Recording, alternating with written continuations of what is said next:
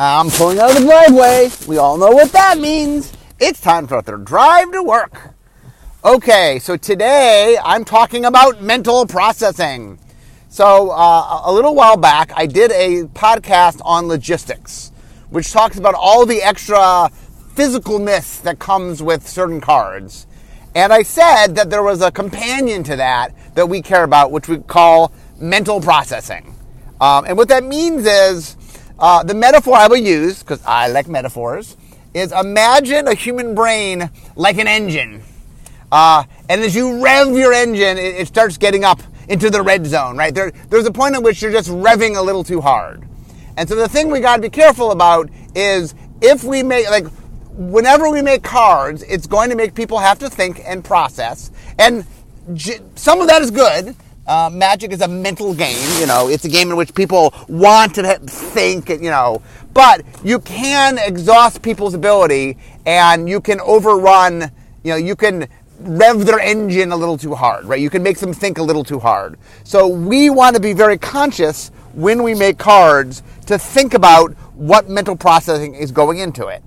Now, another tricky thing is that different things matter to different players that there's different things to process. And in general, as you get better at the game, you learn to shorthand some processes, and then your mental energy goes elsewhere. So I'm going to walk through sort of the three stages. Uh, so, um, if you ever, I, I did a podcast uh, in, in the past where I talked about complexity, and I divided complexity into three parts. What I called comprehension complexity, which is what do my cards do? There is board complexity. How do my cards interact with all the other cards? And there's strategic complexity. Sort of, how do I win? What do I have to do? Big picture to win. Um, in general, comprehension complexity is about my hand, the here and now, what can I do? Board complexity is about the battlefield and dipping into other zones, but sort of, um, it's still like Comprehension complexity is immediate. What can I do right now? Board complexity thinks about the whole turn. What's going to happen this turn? How do things interact? Strategic complexity thinks multiple turns ahead. It's thinking not just about what's happening now, but what will happen next turn or in three turns from now. Um, it, it's thinking in the long term. Normally, what happens is as you play Magic, you start thinking about the immediacy, which is comprehension complexity, and eventually graduate to board complexity and then to um, strategic complexity. Now, that doesn't mean that if you're thinking about strategic complexity, you never have to think about comprehension complexity or never have to think about board complexity. It just kind of adds on. What it means is somebody who's in the phase of comprehension complexity usually isn't ready yet to worry about board complexity or strategic complexity. Um, mostly what happens is you start playing Magic. Magic is a lot. There's a lot to process. There's a lot of mental processing. Um, you tend to focus where you need your attention, and you tend to ignore things that either you've learned to shorthand or you haven't learned to understand yet, so you just don't think about it. What we've learned about a lot of you know beginning players is there's a lot of stuff they just don't bother. They, they, a they either they know there's something to think about, it's overwhelming for them, or they don't even know yet it's something to think about.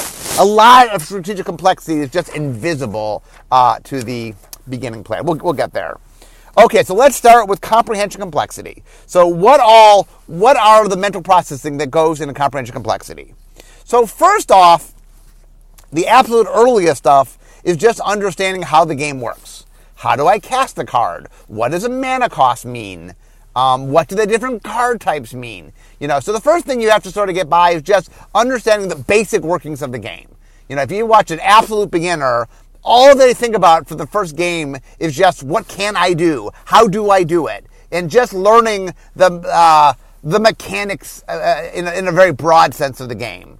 Um, okay, now once you sort of understand the, the basic gist of what it means to cast a card, um, the next thing that starts coming to play uh, is vocabulary. So there are a lot of, I mean, magic, uh, while is whatever, I mean, we, we, we are, magic's in many languages. Um, and while a lot of the words are in, you know, to say you're playing in English, are in English, um, a bunch of them really mean something beyond what you could know without learning what they need, the vocabulary words. Usually those are keywords or ability words. Um, you know, they're, they're just words that have a meaning within the context of the game.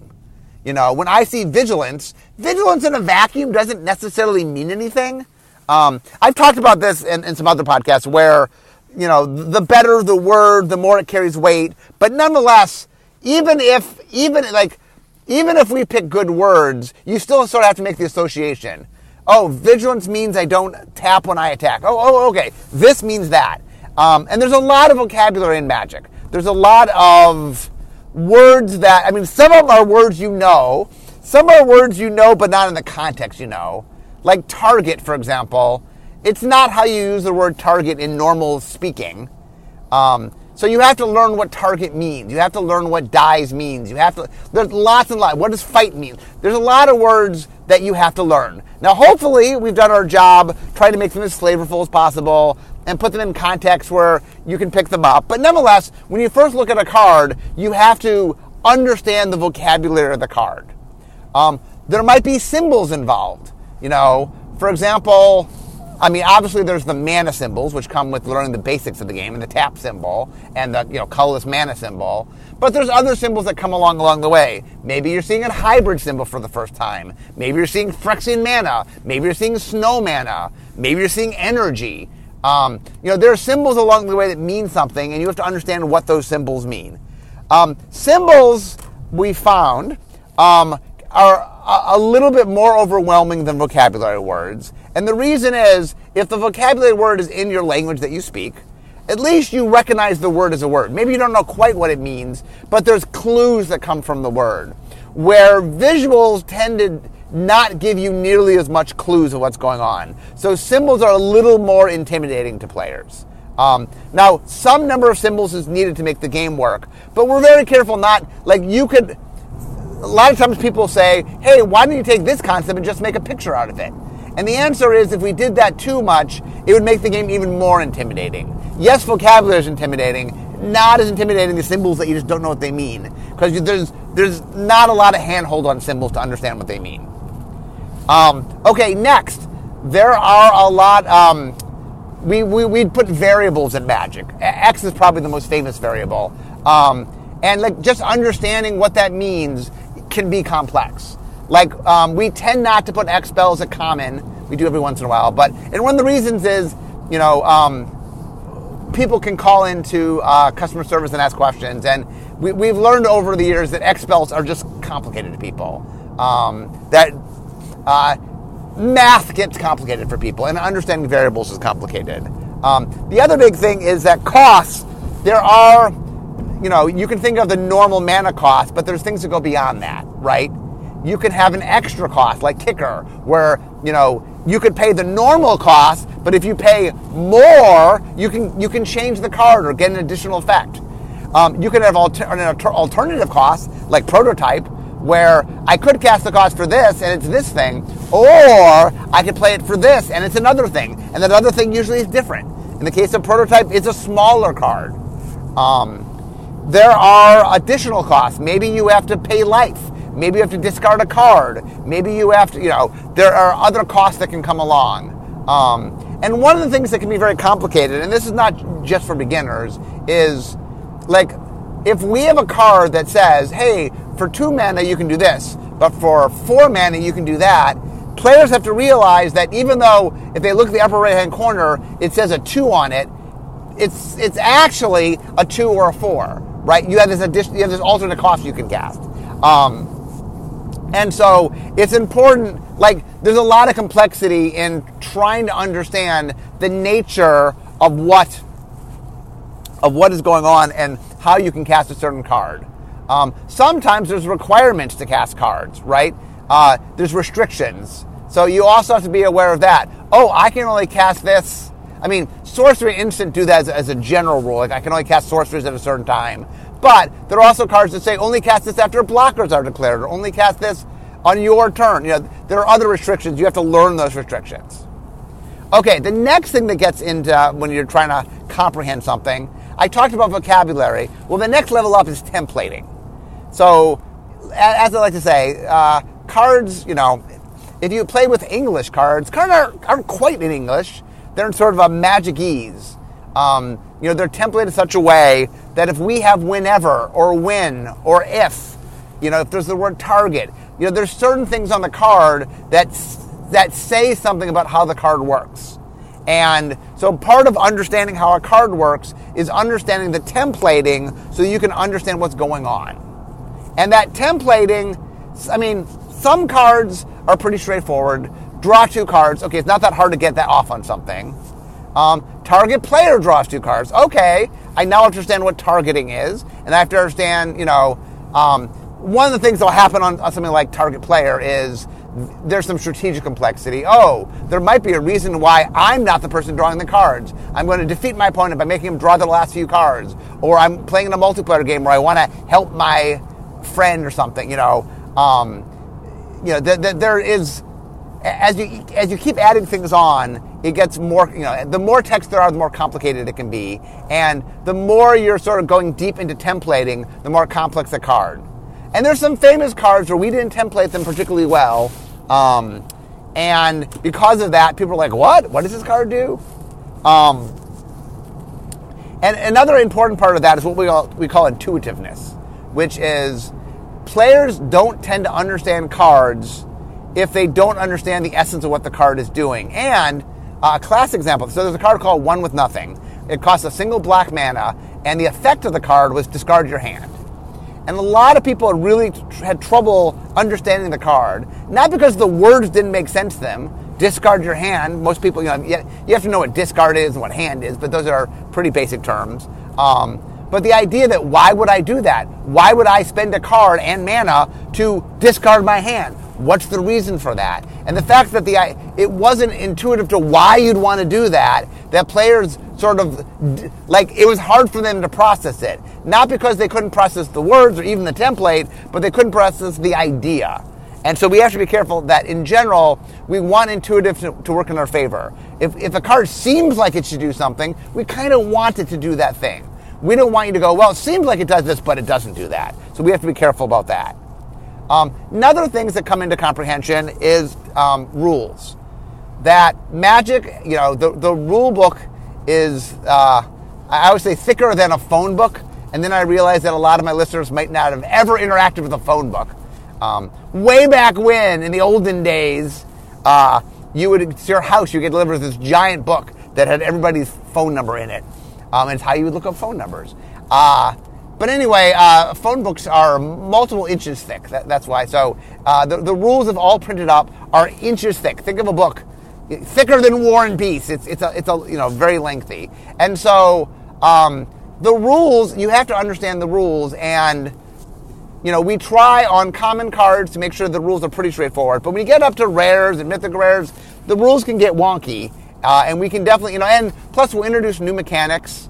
So, for example, let's take split cards. Um, you know, I, I talked. I, I, did a podcast on mana values the other day, and I talked about how something like a split card. You know, first you have to understand how do I cast a split card, and then you start getting things about other cards caring about mana value of cards and what's the mana value of a split card. You know, things can clearly. You know, there's many levels of understanding how to use something. You know, just the base case of what is a split card, how to use a split card, what does that mean, what's on the stack, what's on the battlefield. Well, nothing's on the battlefield split card, but um, anyway, the rules can be something that you have to navigate and understand. And even for an, an advanced player, you know, when we have new mechanics, you got to wrap your brain around it. And every once in a while, we do something like mutate, which is a very complex mechanic. Uh, and we don't do mechanics that complex most of the time. But every once in a while, we find something that's really fun. They're like, okay, it's complex, but it's fun. Um, and we do do that from time to time. But anyway, understanding the rules adds another complexity to it. The other big th- the thing, uh, the, the, final thing for um, comprehension complexity is decisions. That certain cards make you choose something. Uh, most obvious is they make you choose targets. Um, you know, sometimes it's a single target, sometimes it's multiple targets. Um, but maybe they make you choose a color Maybe they make you choose a card type. Maybe they make you choose a creature type. You know, there's cards that make you make decisions. Maybe it's modal and you have to choose how many modes, you know, one or two. Um, maybe the card, like I said, has an alternative cost, you know, or an you know, additional cost or a, um, uh, an alt, you know, uh, a different way to cast the card. Oh, and you have to process what's the best way to do that. So there's a lot. the mere act of just understanding what a card does and then being able to cast it, that unto itself is a lot. And even though it's the beginners that have the biggest issues with comprehension complexity, it's an issue that goes on, you know, when we introduce a new mechanic, you have to understand that new mechanic. You know, there is all, no matter what we do, there's always cards that you have to comprehend. We always make new cards. There's always new sets. You know, especially in limited sometimes where you're playing cards that you might never have played before because you opened it up and it's in your colors. You know, there, there's always comprehension complexity. Now, what tends to happen is as you start to learn magic, you start to learn the vocabulary of magic. You start to learn the symbols. You start to understand what variables are. You, you understand how different costs work. You start to understand templating and rules. And you get a better sense of what the decisions you have to make are. So what happens is you start shorthanding those. Not that new things can't come along that are confusing, but you shorthand them. And now you focus the next phase, which is board complexity. So board complexity is all about sort of understanding not just the card you're casting, but the relationship with everything else. And when a beginner casts a card, they're like, I'm just understanding what I can cast. They're not really thinking about the ramifications of, of what's going to happen to the board. So let's talk a little bit about board complexity. Okay, so the first big thing of board complexity is memory. Uh, and there's two big memory components. Um, one is, well, I'm sorry, before I get to memory, I guess the biggest thing is card interaction. I have to understand how my card, how the card I'm casting interacts with all the other cards. And then once it's in, on the battlefield, how it interacts with all the other cards. I have to understand where there's relationships. Uh, and one of the things that can get out of hand pretty fast is we can't have too many different, like, for example, let's say we're making a set about creature types. Um, we have to be careful that we don't make it too intermeshed. The classic example is let's imagine I have a card that says all my goblins get plus one plus one. And then I have another card that says all my elves get haste.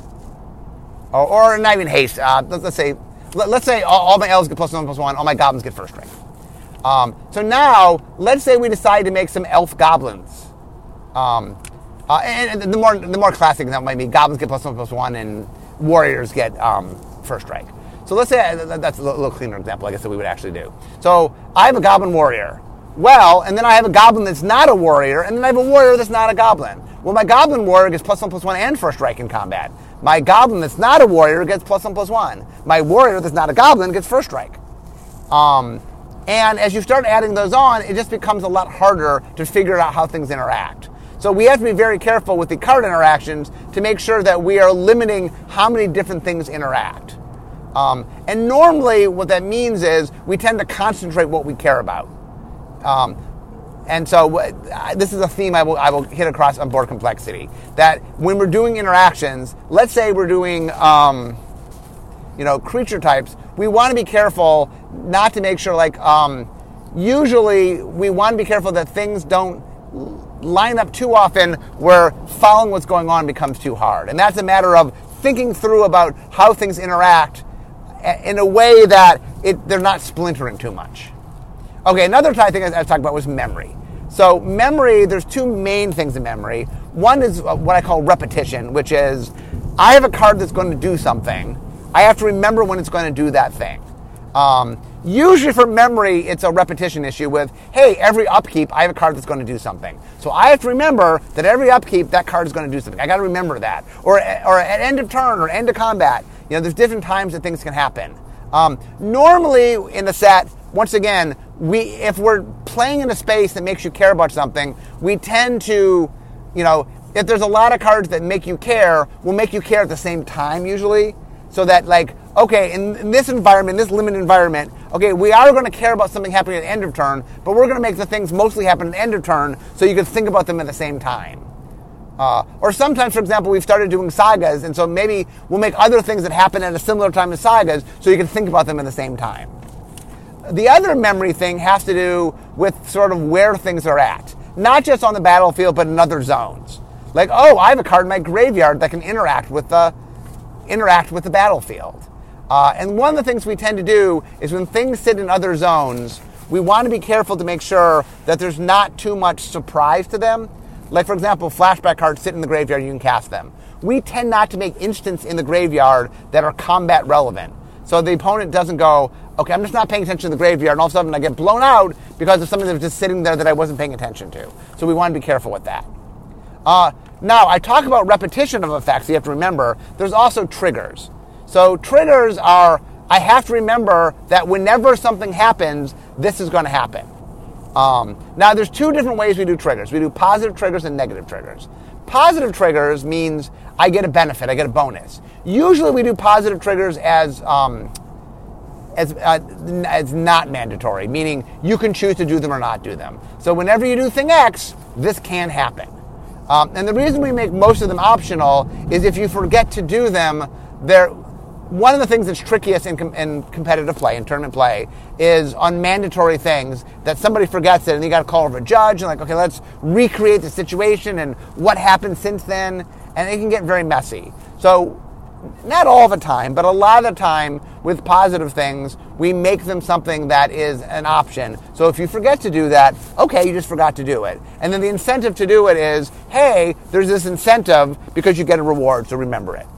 Negative things are where, okay, I have a trigger that says a bad thing's going to happen to me. That we have to take mandatory. Obviously, it's a drawback, so we can't make it optional. You would never choose to do it. Um, but those are trickier because we have to make them mandatory.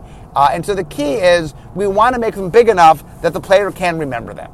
Um, one of the good examples is for a long time we've done like sort of lo- life loss, you know, every turn lose a life. And what we found is that one life loss usually isn't quite enough to remember. Um, and so we're doing more like two loss and stuff. Just we want to make sure that if it's negative, it's big impact enough that you you're that you're encouraged to remember it and your opponent's encouraged to remember it. Um, it is your job as the person who controls the card to remember it, but it is also the opponent's job, at least in a tournament setting, to remind you of things. Um, the other things we want to keep uh, keep care of is the number of different things you have to care about. Like when you look at the board, if there's too much going on, um, I tell a story about the beginning of New World Order where we were playing at the pre-release for Morningtide, uh, and Morningtide uh, had tribal. Uh, Lorwyn cared about races, and um, uh, Morningtide cared about classes. And so I was talking about the Goblin Warriors thing. That was just happening all over the place, and there was just too much going on. There was too much to observe that people couldn't. Their, their engines, their, their brains were revving too hard, and they just couldn't remember everything. Um, so we want to be very careful when we're making a set, sort of what we care about. Uh, a very common thing is we'll uh, let's say, for example, we're doing something where we care about something we don't normally care about. Landfall could be an example. Oh, we're doing landfall and you're caring about lands being played. And that's not something you normally think about. So most often, you know, we'll do a bunch of landfall in a set.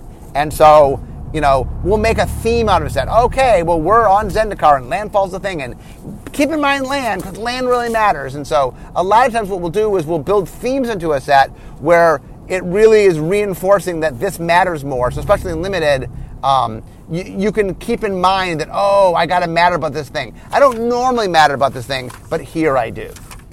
Okay, so once you understand board complexity, once again, there's a lot of shorthanding that goes on in board complexity, a lot of little things you can remember that help you, as you get better at playing magic, you can read the board faster.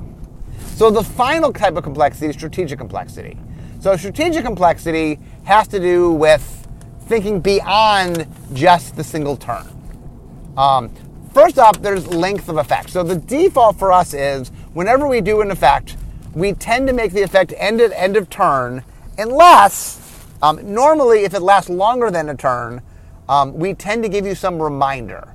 It's an it's a card that sits on it, or, or an equipment, or it has a counter on it, or there's an enchantment sitting on the battlefield to remind you, or an artifact. There's something that's sitting there as a means to remind you. Um, now we don't 100% do that. Like every once in a while, we'll have an effect that ends at the beginning of your next turn. And that's a little out of the ordinary, and we have to be careful. You know, we have to be careful how long we remember things. And then if it's longer, we have to make sure that you understand the duration, and then we give you some means to remember. Now, one of the trickiest things is effects that only last for so long. Uh, vanishing is a classic example. So vanishing is a card that comes with so many counters. You remove one counter every turn, and when the last counter is removed, it goes away. Now, um, you have to remember to remove the counter every turn, and I, I got into this a little bit on logistics. Um, but there's still a mental thing. You have to remember to do it every turn. And when you're thinking strategically, you have to keep that in mind. So uh, in, uh, in strategic thinking, strategic complexity, uh, there's two big things we talk about in Magic, what we call uh, the clock and outs. What a clock means is I need to keep track of how much damage my opponent can do and how many turns I have left before that unchecked would beat me. So let's say my opponent has three uh, power in the air, and I don't have any means to block flyers. I do have means to block the ground creatures, but I don't have means to block flyers. That means every turn they can do three damage. Let's say I'm at nine life. I have a clock of three turns. If I don't find an answer to that flying creature within the end of three turns, I will be dead. That's what they call the clock. Uh, and then outs are understanding what you have in your deck that can help you solve the problem. So I have a clock on me. My outs are, oh, well, what do I have in my deck that can defeat this thing that's going to beat me? Um, and the reason outs are important is you have to do what's called play to your outs, which means that I have to remember what I needed. Sometimes, sometimes the outs are straightforward. Oh, it's just a murder that I can just target the creature and destroy it. That's straightforward. Well, I got to draw it. But sometimes, like, well, if this situation is true and I draw this card, I can defeat them. So sometimes you have to sort of playing to your outs means I have to do all the things. So if I draw the card, I'm ready to use it when I draw it. And so that, that requires you thinking ahead. So a lot of strategic complexity is saying, okay, I need to understand what I have, what it's doing. You know, I need, I, I need to understand the comprehension of the cards in my hand. I need to understand the board complexity, what's going on. But then I need to think long term. Um, one of the classic things I talk about is watching Mark Justice. He was a, a famous pro player.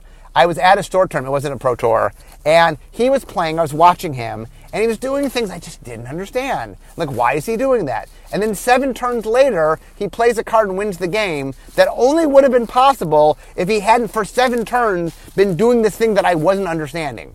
He had figured out, like, he knew it, he knew his outs, and he understood his clock, and so he was working toward there even though I couldn't see it because I, I mean, I, I didn't understand this deck. I didn't necessarily know, you know, I, I couldn't read the board as well as he could.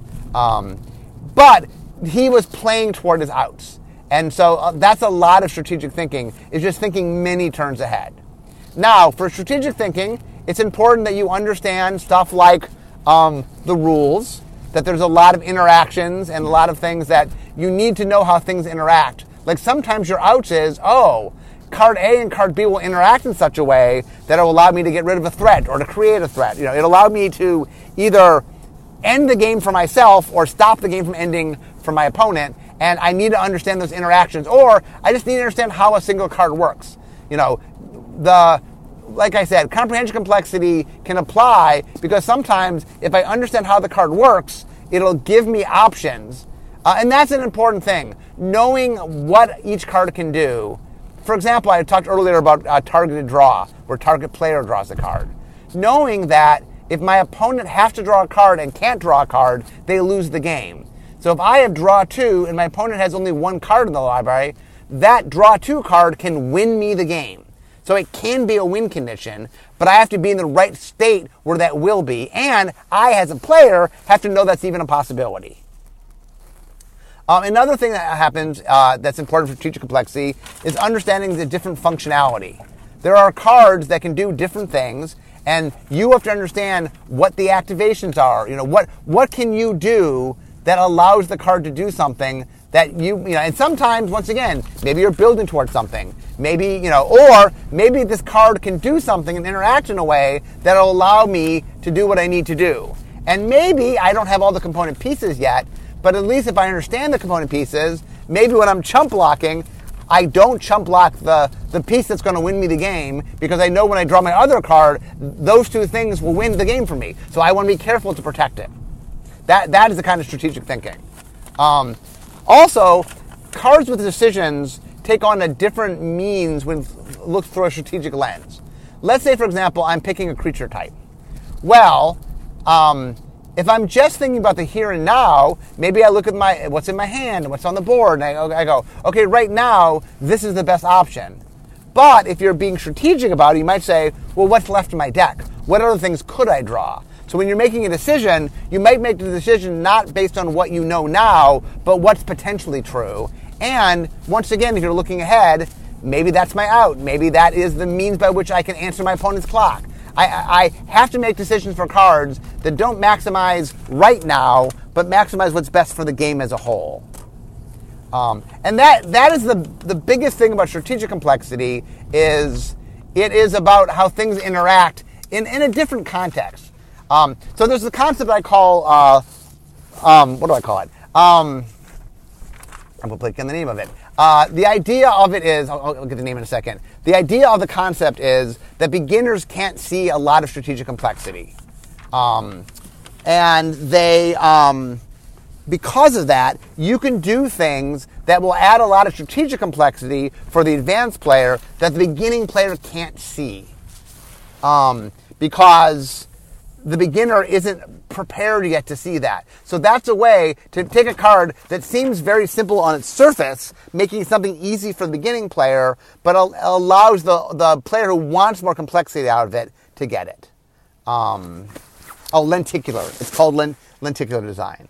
Um, and the idea, a lenticular thing is a thing that you can hold where it looks one way, one direction, and one, one way, different direction. As you turn it, it looks differently. And that's the idea that different cards can be perceived by different players because the, like, the important thing to remember, so my wrap up today is um, I've been talking a lot about uh, mental processing through the player cycle, right? When you, when you first begin, here's the stress points. And as you get better, here are the stress points. As you get even better than that, here are the stress points. Um, the other thing I want to keep in mind uh, to stress is um, another issue that comes up is different kinds of thinking are hard for different kinds of players. Some players, for example, have a harder time uh, with memory issues. Some have a harder time with processing issues. Some have a harder time with, you know, sequencing issues.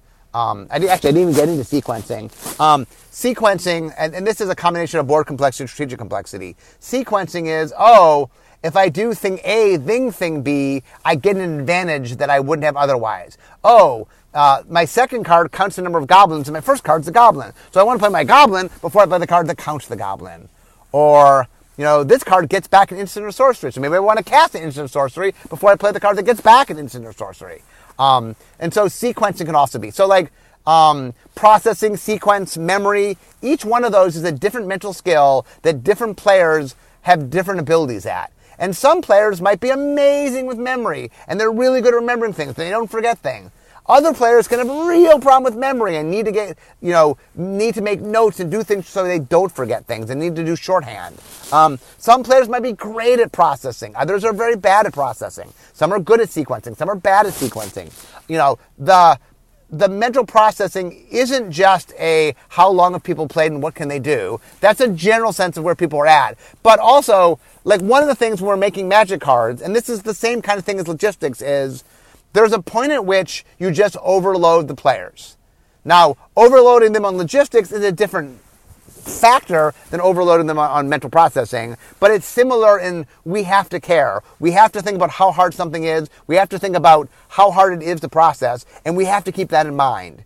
And what that means is we only get so much of something. You know, every card, like uh, every card that adds to mental processing, we have to think about them in its entirety for a set because limited, you know, is a thing. Um, and so if I'm going to, for example, I'm making mutate. Mutate's a complicated mechanic.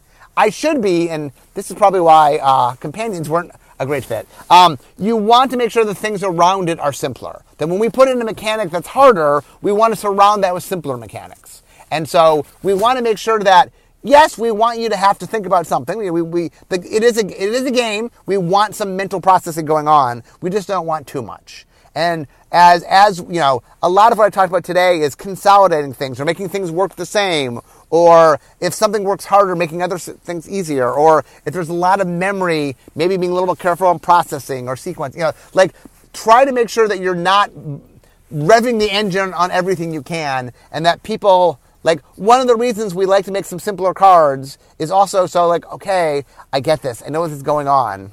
Um, so anyway, that is me talking about mental processing. Um, if you haven't listened to my podcast on logistics, which I did a little while, uh, a few weeks back, you might want to listen to this. It's sort of a companion piece for that. Um, logistics is talking about sort of the physicalness, and this is the mentalness, uh, but they go together. And uh, if something is logistically complex, sometimes we want to be mentally not as complex. Or if it's mentally complex, we want to be not as logistically complex. They, they, they all go together. That it, it's not separated. We have to think of all these component pieces. Um, but the reason I want to do this is this is a thing we have to think about. It's something we have to really be careful about. And it's something we have to be careful about, not just on an individual card, but in cards at large. How cards interact with each other, the set as a whole. Um, and anyway, it's an important part of the design process, so I thought I would talk about it today.